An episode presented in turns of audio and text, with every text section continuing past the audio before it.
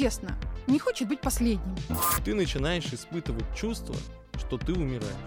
Женщины лучше переносят боль, усталость и способны сосредотачивать внимание на процессе, а не на результате. Паническая атака, она тебя обезоружит, она сносит как ветром просто с тебя все. И ты становишься совершенно неузнаваем. Бывает, что человек не может пошевелиться, будучи сильно испуганным. Когда настоящая паника, человек становится глух и нем. Бывают случаи, когда очень сильный страх становится доминирующей мотивацией.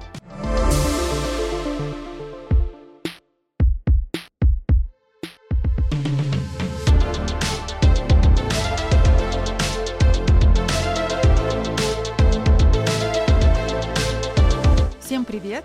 Это третий сезон подкаста New Runners «Побежали». С вами Алла Соколова И Сергей Лютых. Сегодня мы поговорим про страхи бегунов, рассмотрим предрассудки, которые мешают преодолеть ментальный барьер, подготовиться и выйти на длинную дистанцию. Каждый хотя бы раз слышал от знакомых или друзей. Пробежать 42 километра без отдыха? Да вы с ума сошли, это нереально. Многие марафонцы не только регулярно слышат такое от других, но и сами в прошлом думали примерно так же. Давайте разберемся, что пугает людей, кроме дистанции. Ну что, побежали?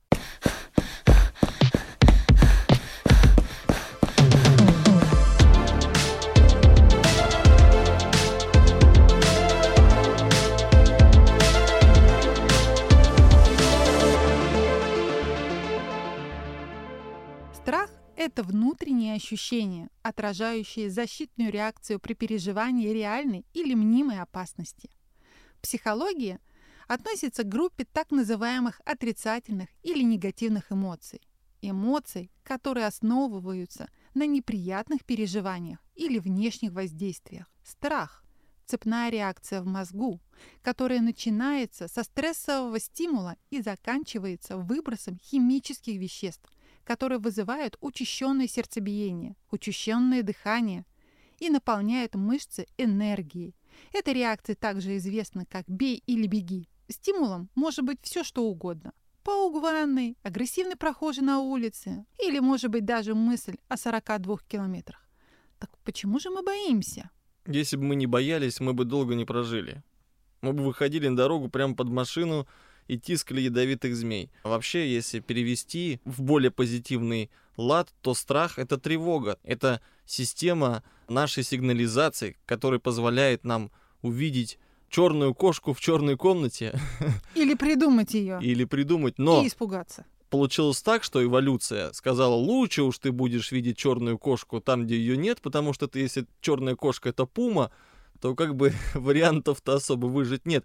Поэтому пускай, пускай будет больше тревожности, говорила эволюция. И вот посмотрите, сколько тревожных людей вокруг нас. Кстати, людей с тревогами, со страхами, с фобиями сейчас ведь намного больше считается, чем было. И я думаю, что это тоже связано с эволюцией, с отбором. Может быть, просто он неправильно стал работать. Какие вообще бывают механизмы у страха? Сережа, как ты понимаешь, я, как обычно, подготовилась и заглянула, а что же действительно у нас бывает и какие механизмы страха бывают. Академик Петр Анохин впервые доказал, что когда возникают любые мотивации, происходит возбуждение сетчатой ретикулярной формации, которая обеспечивает ретикулирующие эффекты на кору мозга и другие вышележащие отделы головного мозга. Ведь страх может быть не просто страхом, а он связан с какой-то дополнительной эмоцией. Здесь можно придумать разные варианты. Бывают случаи, когда очень сильный страх становится доминирующей мотивацией. При этом выключаются другие насущные потребности организма. При таком состоянии может снижаться активность корковых центров мозга. Бывает, что человек не может пошевелиться, будучи сильно испуганным. А в других случаях страх может, наоборот, активировать работу коры полушарий, особенно у тренированных людей. И у них активируются корковые механизмы возбуждения ретикулярной формации.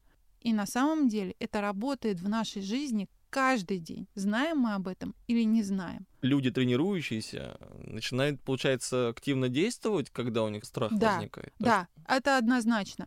То есть, когда мы говорим про действие «бей или беги», у активно тренирующихся это будет срабатывать как быстрая реакция.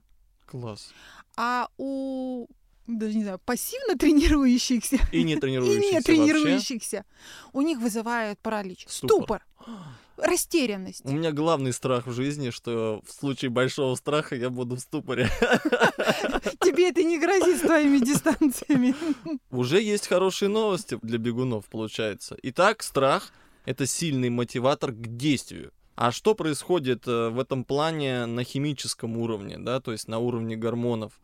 Как это работает? Когда мы боимся, происходит выработка определенных специфических гормонов, а также особенных молекул, которые называются пептидами. В общем, самые известные гормоны — это адреналин, ну, либо гормон кролика, кто слышал, и норадреналин, гормон льва. Адреналин вызывает учащение сердцебиения, сужение сосудов брюшной полости, мускулатуры, слизистых, способствует расслаблению мускулатуры кишечника, расширению зрачков и так далее. Основной задачей этого гормона является адаптация организма к реагированию на стресс. Адреналин способствует улучшению функции скелетных мышц. Если этот гормон продолжительное время оказывает действие на организм, то в этом случае увеличивается в размерах миокард и скелетные мышцы. Норадреналин является одновременно гормоном и вместе с тем нейромедиатор. Его уровень также повышается в состоянии стресса, шока и других подобных состояниях. Норадреналин сужает сосуды и повышает уровень артериального давления. Продолжительность действия норадреналина по времени меньше, чем адреналина. И тот, и другой гормон вызывает тремор. Самое главное, я думаю, многие уловили про расслабление кишечника. Кстати, поэтому очереди такие в туалет перед стартом на марафонах. Это действительно происходит от страха.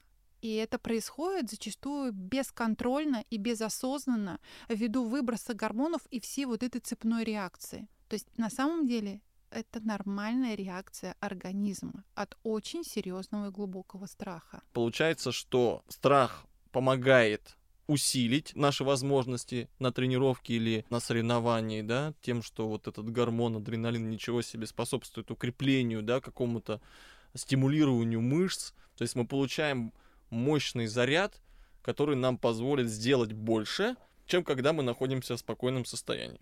Да, я думаю, имеет смысл поговорить именно о том, чего именно боятся люди, что именно приводит их в состояние в такое, да, и вызывает, усиливает этот, может быть, выброс адреналина. Либо наоборот, потому что если человек считает, что у него есть, например, страх, что он слишком стар для того, чтобы пробежать марафон, он и не побежит марафон. То есть здесь либо страх, он побудит к действию, либо побудит к отступлению, что возьмет верх. Да, тут, конечно, сложный это момент, э, потому что для людей, там, у которых кризис среднего возраста, для них это, наоборот, вызов, что я вот сейчас в своем в этом возрасте, не молодом уже, не юном, а я вот возьму и пробегу марафон. Я вам сейчас всем покажу здесь. Вы думали, что я уже разваливаюсь, что ли, тут свои 40 лет? Да я сильнее, моложе вообще и весь из себя.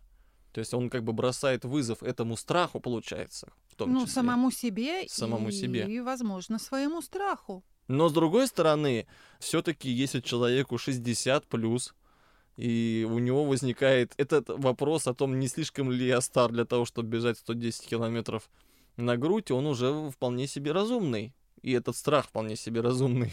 Ты знаешь, это все, мне кажется, очень спорные вопросы. Иногда... Ты вспомни себя, когда тебе было 18-20 лет. Да? Вот я вот помню себя. Мне казалось, что когда мне будет 30, я буду такая взрослая тетя, почти уже ну, уже Предпенсионного возраста. предпенсионного возраста.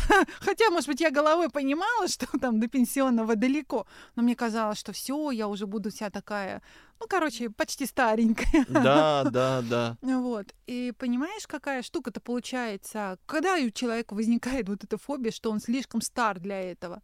А когда тебе 25 или тебе действительно 30, то как ты себя ощущаешь? Ты стар для марафона или не стар? Мне кажется, это все индивидуально, но я могу сказать, что согласно статистике, оптимальный возраст для марафона это 25-45 лет. Но он не ограничивается этим. Есть случаи, когда люди и за 50 начинают бегать, есть, соответственно, и молодые. Все зависит от того, что у вас в голове. Да. И следующий страх — это страх, э, что я слишком медленно бегаю. Я вообще, я обожаю на самом деле этот страх. Вот честно скажу, я думала, что у меня его вообще нету. Но в этом году, после марафона, я заметила такую штуку. Спрашиваю у всех своих знакомых, вот у всех наших коллег, как пробежал, с каким временем пробежал. Все называют свое время, и практически каждый из них начинает оправдываться. И начинает оправдываться. Да. Почему? Ну почему? Ну то есть вот я пробежала десятку медленно. Я знаю, что я пробежала медленно, да? Я пробежала за час пятнадцать. Получила просто какое-то нереальное удовольствие от этого. Но почему, называя свое время, я начинаю оправдываться? Другой пробежал десятку за 50 минут. И что я слышу? Он тоже начинает оправдываться. Кто-то выбежал марафон из трех часов, пробежав там за 2,50, там, как наш Вадик, и он все равно говорит, что-то у него пошло не так. Почему люди стесняются своего времени? И некоторые в итоге даже ну, не стартуют из-за этого. Они даже думают, ну вот я что же, я, я так медленно бегаю, зачем же я пойду вот на этот старт, зачем я пойду на это соревнование? Раз у меня не получается, значит, что я буду позориться? Ну это вот, мне кажется, и тоже с этим связанный страх со страхом опозориться, со страхом того, что на тебя все пальцем покажут и скажут, о, какой ты бегун. Но это страх, который тормозит то, про что ты говоришь. То есть это человек отказывается от действия. Угу, угу. Еще мне кажется, что из страха серии «я слишком медленно бегаю», это человек боится не уложиться в лимит. Что его будут все ждать, что откроют движение, что он будет тогда делать, как он себя поведет. Угу, угу. И еще есть страх на трейл-раннинге, например, когда за тобой прям в спину бежит замыкающий. Маршал. Двигается. И что, это страшно? Ну, мне было страшно и как-то неприятно. Знаешь, Сереж, вот мне кажется, что это не про страх. Просто никто из нас, давай честно, не хочет быть последним. Да, и никто не хочет быть какой-то, что ли, обузой. Вот я, например, я чувствовал, что вот он, вот он за мной думает, ну как даже, ну что же он там так это двигается-то как-то. Ну, он, понятно... может быть, про тебя так и не думает, но ты-то думал. Ой, да, это было ужасно. И потом я с таким удовольствием от него убежал, от следующего они меняются, эти маршалы на каждом пункте, но все равно это, это было очень, чудовищно. Это был реально такой вот страх, вот такой вот, что ты становишься обузой, что ты вот тебя вот ждут, смотрят на часы или еще что-то, думают, ну как даже этот Сережа там отцу уже, ну, что такое это? Я думаю, что просто никто из нас не хочет быть лузером, никто из нас не хочет быть самым последним. Поэтому уж предпоследний, ну уж ладно. Но вот самое такое неприятное, это, наверное, быть последним.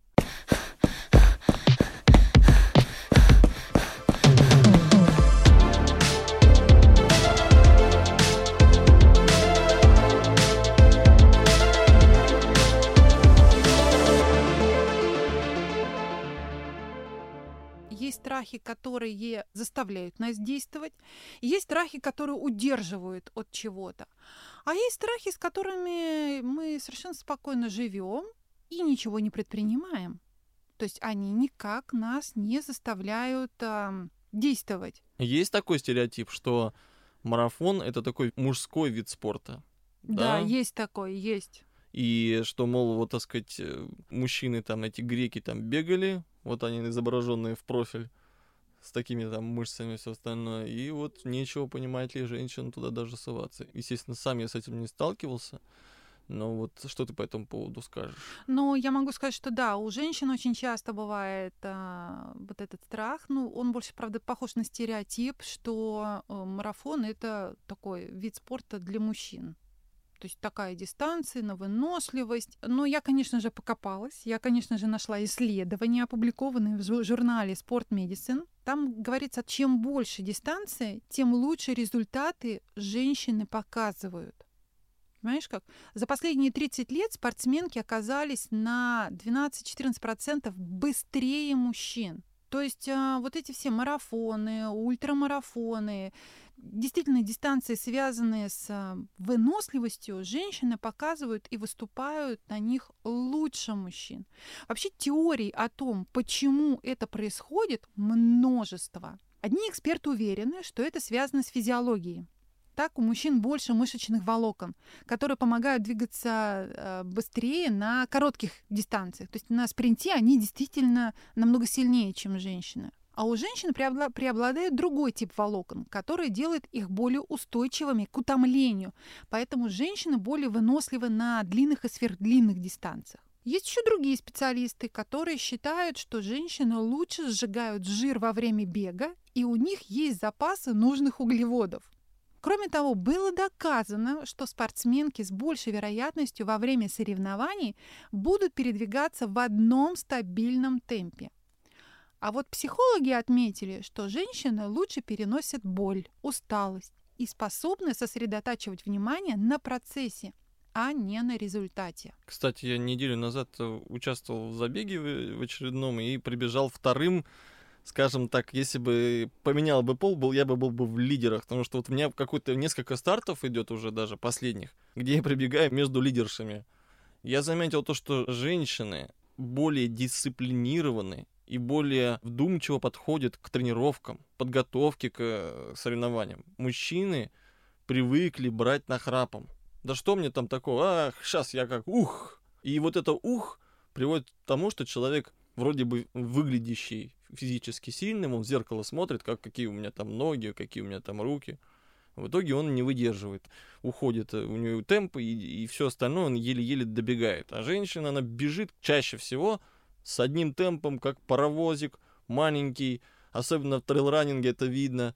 Там особенно снег какой-то по пояс, она чешет, чешет, чешет, и она вот в этом темпе будет бежать всю дорогу. И вначале там ее все прыгивают, там эти лоси здоровые, а потом эти лоси там в бок там отваливаются, она их обгоняет, и ты на это смотришь и просто восхищаешься, потому что некая предрасположенность природная, которая у мужчин есть вот к таким-то физическим вещам, она их губит, потому что они не уделяют им достаточно внимания. А женщины, они гораздо более в этом. Да, кстати, даже в стрельбе, говорят, такая же история мужчина говорит, то я изначально я рожден стрелять, я там стрелок, охотник и все остальное. И поэтому их трудно учить. И сколько я разговаривал с инструкторами, они говорят, женщины быстрее, потому что они слушают инструктора. Они действительно все делают правильно. Вот. Это, кстати, тоже очень важный момент. Поэтому не надо бояться женщинам, не, нечего тут бояться. Это мужчинам надо бояться своего раздолбайства. Наверное, вот так вот. Я бы сказал, что очень мало у кого есть страх раздолбайства. Но, кстати, у некоторых он есть. У некоторых он есть. Такой, что я не додумал. Так, я здесь все-таки не доработал. Слишком я тут чего-то как-то это. Ну, мне кажется, это уже если черта характера есть такая вот педантичность, Да. тогда вот э, оно будет проявляться. Но по большому счету, действительно, у мужчин векторное мышление, поэтому они более прямолинейны, более такие, ну, как бы целеустремленные и готовы к резкому действию. А женщина предпочитает отдавать время подготовки, не только тому, как она выглядит, но и как она подготовилась, насколько она подготовилась. Таких очень мало кто там, знаешь, с дивана наспор рванул марафон. Может быть, такие есть. Я не знаю. Я Но не, среди не встречала. мужчин, мне кажется, Ну, таких намного мужчин больше. намного больше, да. Поспорить, зарубиться, доказать себе, другу, друг другу, миру. Да. Ну, это, наверное, проявление воли, и это больше в характере мужчин. Мгм. А у женщин все-таки больше с- склонность к сбережению, сбережению себя, к сохранению. Инстинкт самосохранения очень высоко у женщин развит. Им главное преодолеть вот этот стереотип, а, что марафон это мужской вид спорта. Ну и действительно, ведь он имеет почву под собой. Совсем недавно стали, ну, относительно в историческом плане, а, допускать женщин до подобных дисциплин. И вот этот прогресс, который проявляют девушки-бегуньи, фантастически большой прогресс именно по тому, как вот у них увеличиваются лучшие результаты, это тоже свидетельство того, что это, ну, совсем недавно был этот прорыв со- совершен, да, что женщин стали допускать, и они стали вовсю выступать, и, и до сих пор немножко, да, вот этот стереотип они должны преодолевать. Да, я с тобой соглашусь. И еще ты знаешь, вот страх, про который мы сейчас с тобой упоминали, что не успеет до закрытия забега, он больше свойствен женщинам, потому что как раз-таки самыми последними чаще всего бегут девушки, и чаще всего девушки с лишним весом или кто только недавно начал заниматься. У них действительно присутствует этот страх. Помимо того, что они преодолевают себя, выходя на спортивные мероприятия, они действительно переживают, что они могут э, ну, не успеть добежать, что их не дождутся, все свернут. В трейлах этот страх, я не успею добежать, до закрытия пункта там очередного, это вот, это такая беда. Как там любят говорить, вы полюбуетесь природой, увидите водопады там и так далее, леса. Да какой там люби- любуешься? Ты смотришь на часы и думаешь, успели ли мне добежать до следующего пункта, там, пока его не закрыли. И это, кстати, уже касается очень большого числа людей, потому что на, на сложных, тем более в погодных, если сложных погодных условиях, на горных стартах, ведь много людей снимают, очень много людей снимают, и мужчин снимают, и подготовленных мужчин снимают. И вот они все смотрят на часы, и уже эти водопады им уже не водопады, и эти пейзажи для них уже не пейзажи. И, кстати, с этим страхом нужно работать, с этим, потому что он отравляет, он буквально отравляет тебе весь бег. Я вот работаю тем, что я понял, что надо упор все-таки делать на средних дистанциях. Выходить на ультру, но не так часто. Ну, раз, два раза в год. Ну, мне, я, сейчас, я так чувствую. Потому что ну, не хочу я страдать вот этим вот ожиданием, а смогу ли я вложиться или нет. Я хочу мчаться как лось и чувствовать, что, а попаду ли я, так сказать, э, в столб или там в 15, вот сейчас вот в 15 пробежал, я чувствую, мне нравится, что я 15 пробежал. Ну и дистанция, потому что 30 километров, а не 60, и не 80, и не 100.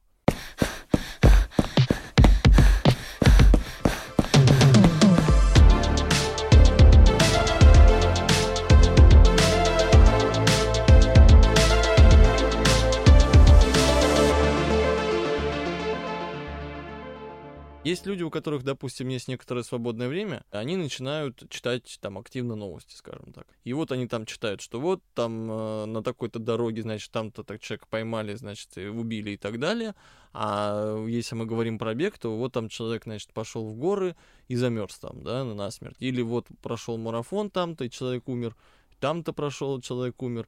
И хочешь не хочешь, э, это будет стимулировать этот страх, да, вот о котором следующий хотел сказать, а страх умереть на марафоне, умереть на старте, умереть э, где-нибудь там в горах на каком-то горном старте.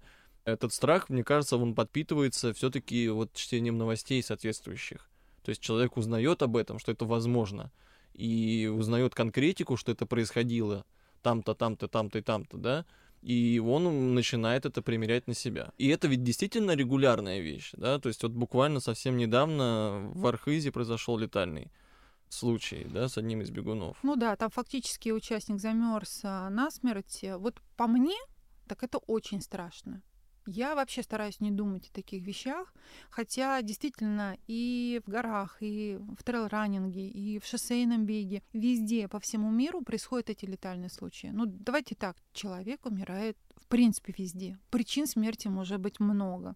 Может быть, если человек боится умереть на марафоне, может быть, он в принципе боится смерти. Это, кстати говоря, самый распространенный страх человечества. Да, но я думаю, почему не, мы не боимся умереть дома или там, так сказать, э, за завтраком, потому что мы не читаем об этом. Мы не, не, у нас нет такого в информационном пространстве. Э, здравствуйте, сегодня 30 человек скончалось во время утреннего завтрака. Ну, слушай, хорошо. Давай так. Самое большое количество людей, которые умирают, они погибают на дорогах, да? Вот автосводки, если смотреть, да. то это самый большой процент летальных исходов. Однако все равно все ездят на общественном транспорте, потому что им надо добираться. И количество машин у нас только растет, и автовладельцев растет.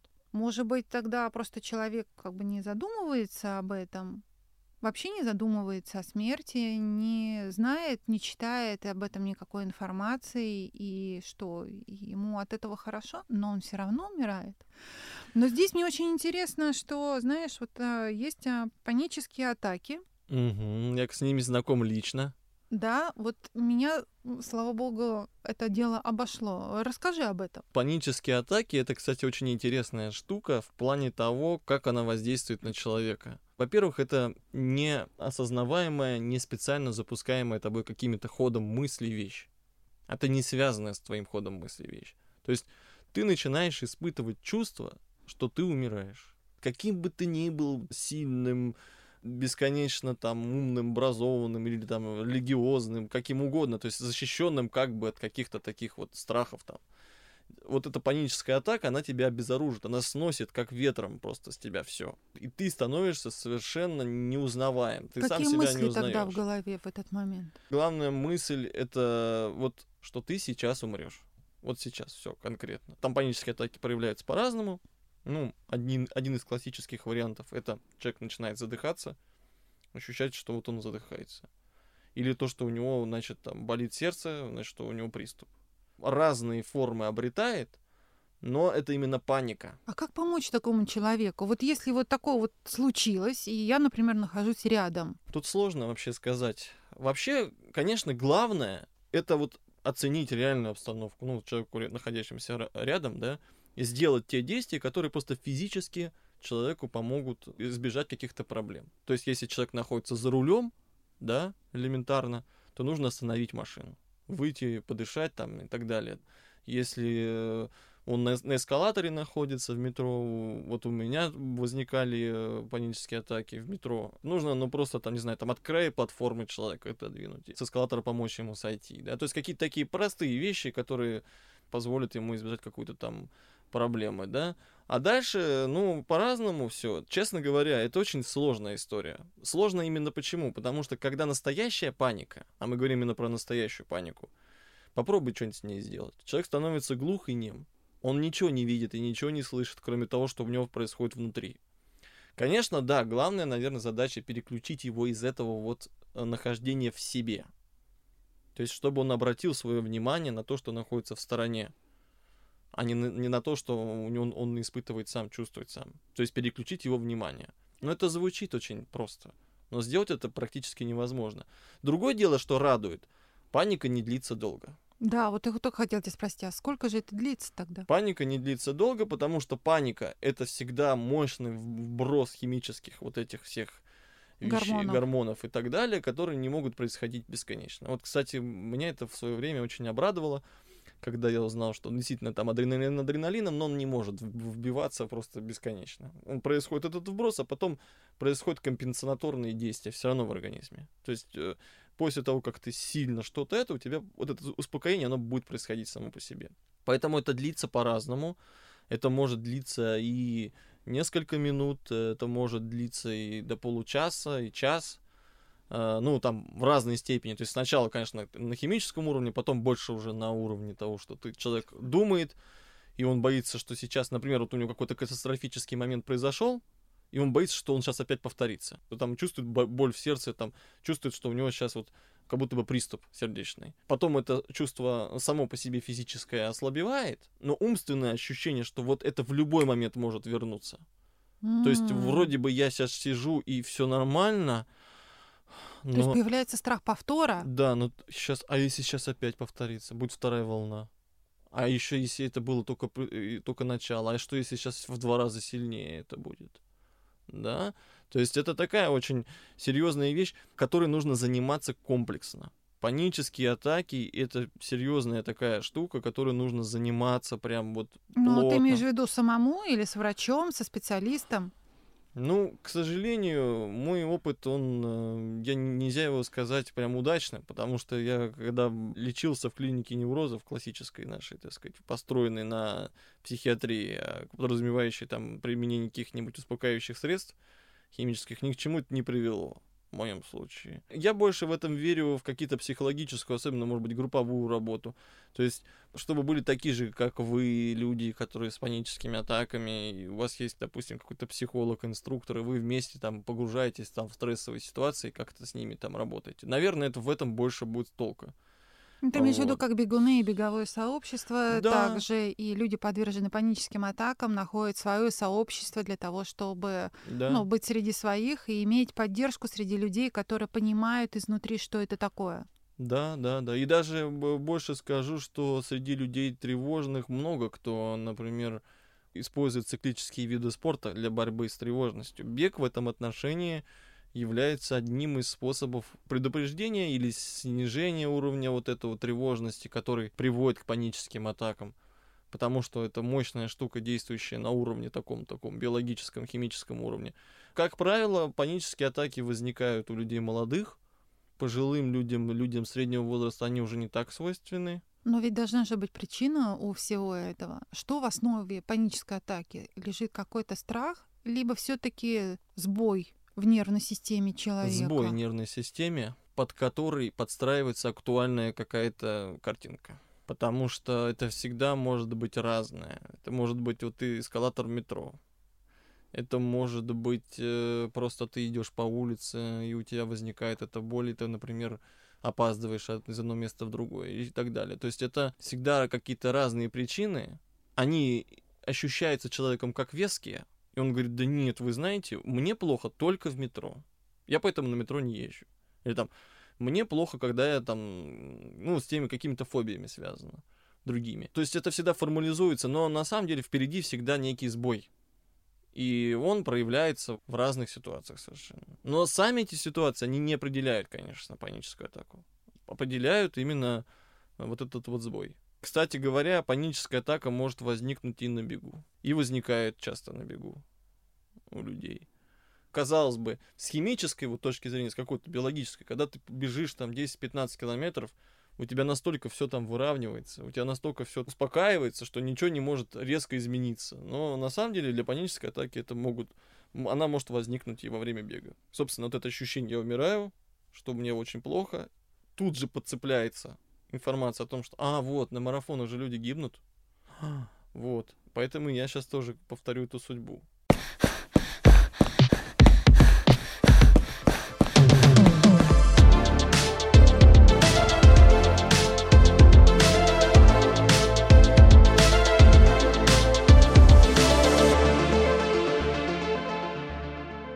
Если говорить все-таки таких о других вещах, а тоже, ну, об общепринятых, есть а, еще страх травмироваться. Я точно знаю, что у профессиональных спортсменов очень развит страх травмы.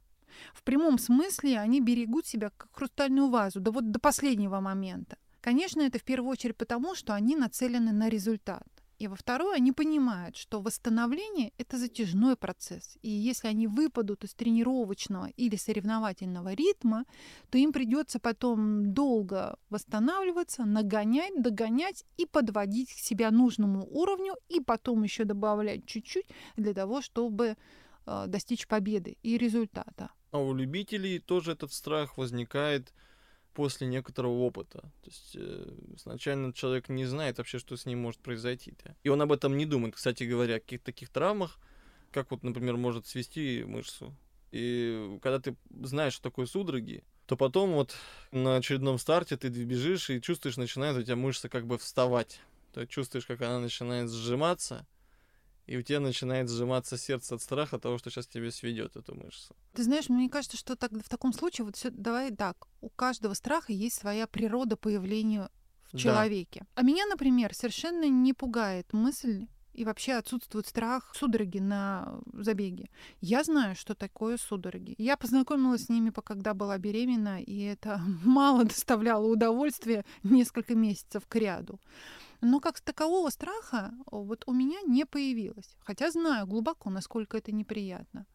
А вот, например, когда каждый раз ты говоришь про трейл-раннинг, я вот думаю, в лес, к диким животным, ты бежишь там один или одна, бог знает где, работают, не работают, часы непонятно, ловит там GPS или телефон, неизвестно дикие животные, не знаю, обрывы, погода, непонятные условия, ситуация, при которой нужно или можно выжить.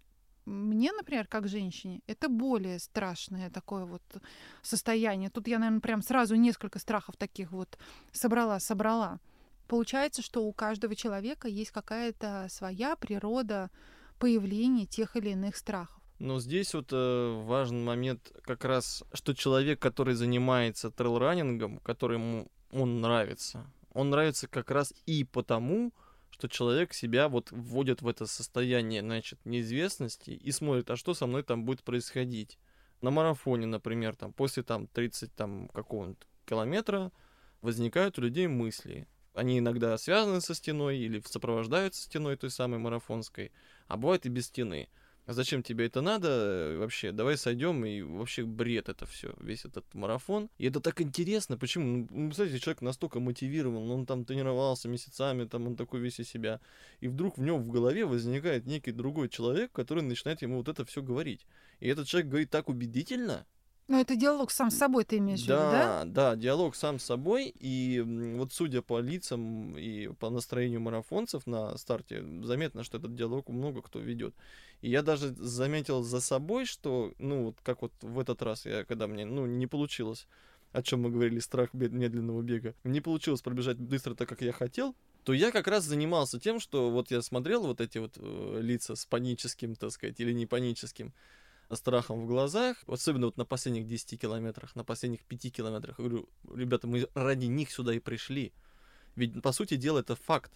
Что самое сочное, самое прекрасное в марафоне? Это вот эти 7 километров от 35 до 42, когда с человеком может пройти что угодно произойти, и ты бежишь, и ты говоришь, ребята, так мы ради этого сюда и пришли, это же радость великая, потому что мы до этой зоны добежали без травм, там, да, или как-то еще не сошли, смогли доехать до соревнований, смогли выйти, смогли добежать до этого 35-го километра, и у нас какие-то силы сохранились, и мы вот сейчас будем сталкиваться с чем-то, вот то, то ли у нас что-то заболит, то ли возникнет вот эти мысли. И такие, ну-ка, ну-ка, что за мысли там у меня, давай пообсуждаем. Это же вот мы ради этого сюда и пришли. То же самое и с трейл-раннингом. То есть ты, конечно, предпринимаешь какие-то вещи, ты берешь часы, скачиваешь трек. Кстати, всем еще раз рекомендую, скачивайте эти треки GPS. Всегда, обязательно, не полагайтесь ни на какую разметку. Должен быть трек в часах. Вот я только что был на старте, скачал, хотя 30 километров, что там этот трек? Вот. Ну, я скачал, и в нескольких местах я и себя выручил, и других бегунов выручил. И вот вы готовитесь к этому, там берете с собой еду, берете с собой там теплые вещи, если это горный старт или зимний старт, обязательно берете темные, теплые вещи. И это самые часы и так далее. Вот вы, набрав всего-всего-всего, погружаетесь в неизвестность. И люди ради этого туда и идут. Ага, а что там со мной будет в этом диком лесу? но берут с собой какие-то вот подспорья, которые... То есть ты хочешь сказать, что человек сознательно ставит себя или бессознательно ставит себя в такие условия, чтобы спровоцировать в себе страх и чтобы посмотреть, как он его может преодолеть? Да, но не то чтобы прям вот спровоцировать, как бы дернуть за веревочку, сколько дойти до грани, вот э, пройтись по краю пропасти. Ну, знаешь, это тоже нервишки пощекотать. Да, пощекотать нервишки, э, потому что ты дошел до некого вот предела своих возможностей и побывал там на этом пределе. Но ты стараешься, конечно, это безопасно делать, но так вот пододвигаешься, пододвигаешься. Ага. Ну, получилось у меня по парку зимой пробежаться, да? Ну, слушай, а есть же страхи, к которым, ну, теоретически можно подготовиться. Вот я поговорила с разными бегунами, понасобирала вот такого рода страхи, как там, ну, например, не хватит воды на дистанции. Или там не усвоится гель, или какая-либо другая пища от долгого скоростного бега. Стошнит там, например, или захочется в туалет. Куда, куда бежать? Опоздать на старт или там увязан глубоко в болоте, если, а если рядом никого не окажется, чтобы помочь. А вообще, как преодолеть глубокий брод, если не умеешь там бегать? Кто-то боится принести клеща, кто-то боится заблудиться в лесу, потому что элементарно срывают разметку, или вот, как ты правильно сказала, там могут не загрузить трек, и, ну, в общем, не знаю, куда бежать. Вот это вот все на самом деле множество страхов, к которым можно подготовиться. Можно взять воды с собой, да, если ты боишься. Можно протестировать гель на тренировке, а уже на соревнования выходить с той пищей, которую ты точно знаешь хорошо, а, у тебя усвоится. А, брод, ну, конечно, плавать навряд ли научишься быстро, но тогда хотя бы изучить, насколько он там глубокий, или позадавать вопросы организатору. Чтобы не заблудиться в лесу, нужно иметь трек. То есть у людей все равно есть разного рода страхи, и я уверена, что их гораздо, гораздо, гораздо больше, но к этим страхам можно подготовиться. А есть страхи, к которым ну, сложно подготовиться. Ну, например, там, вот если человек боится собак, каждый бегун с этим сталкивался. Даже если человек не боится собак, но он бежит и видит, как к нему стремится там собака без намордника, хоть и на поводке, ну вот точно, это совсем неприятные ощущения. Ой, у меня такое же. Я не, вообще не боюсь собак. Вообще просто не боюсь собак. Но когда ты бежишь, да. К этому подготовиться ну, невозможно. У меня есть какой-то такой специальный даже маршрут на даче. С братом даже шутим. Единственным средством э, для того, чтобы это преодолеть, э, стало, вот я испытанным, просто шикарнейшим. Это вот срезать ветвистую какую-нибудь ветку орешника или что-то такое, деревца какого-то, ну вот обязательно ветвистую. И ты вот этот веник вот так вот э, с этим бежишь и направляешь, так сказать, на, на собаку других вариантов просто, ну, как бы нет. Ну, в, в таких вот условиях. Там ни хозяин не дозовешься, не надеяться на то, что тузик, так сказать, передумает, не приходится. То есть в некоторых случаях просто приходится брать в руки что-то, чем защититься. А я вот хочу сказать о том, что, знаешь, вот это такого рода страх, который может быть приобретенный, ну, то есть он может появиться. То есть э, вот по жизни ты не боишься, например, собак, но столкнувшись с такой агрессивной ситуацией, может появиться страх собак или, да, там, ну, мягко сказать, неприятное отношение к ним. Угу, да, безусловно. Это так. И еще плюс, конечно, я думаю, что вот этот страх, который мы не можем преодолеть, мы должны понимать, что ну, нам надо научиться с ним как-то взаимодействовать. Понять, что это не такое уж там абсолютное зло. Что вот его там надо заглушить любой ценой. Или, например, чего-то не делать, раз там страшно совсем нужно понять, что вот э, если в лесу э, вы испытываете, например, вообще страх встретить дикое животное, то это прекрасно. Вы увидите, значит, зам... скорее всего, вы заметите это животное раньше, чем даже оно у вас. Вот даже такое может произойти, если вы сильный страх и тревогу испытываете. Ведь это же наше, возвращаясь к началу, природное наше средство. Это то, что помогло нашим всем поколениям выживать.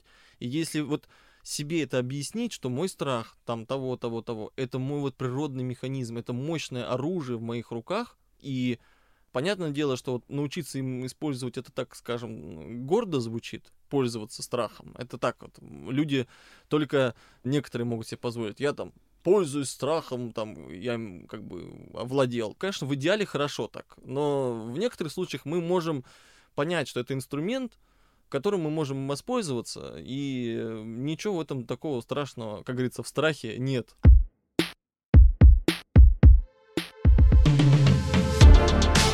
Это был подкаст New Runners «Побежали». Надеюсь, вы узнали для себя что-то новое. Делитесь нашим выпуском с друзьями и бегунами. Расскажите нам, какие у вас страхи, как вы их преодолеваете и как вы с ними боретесь. Подписывайтесь на наш телеграм-канал и слушайте нас везде. На Soundstream – в Apple и Google подкастах, ВКонтакте, на Яндекс Музыке, Кастбоксе и других подкаст-площадках. Ставьте оценки, пишите комментарии, советуйте нам героев и темы. Мы будем очень вам благодарны. С вами были ведущие Алла Соколова и Сергей Лютых, а также Татьяна Батурина, наш бессменный редактор и звукорежиссер выпуска.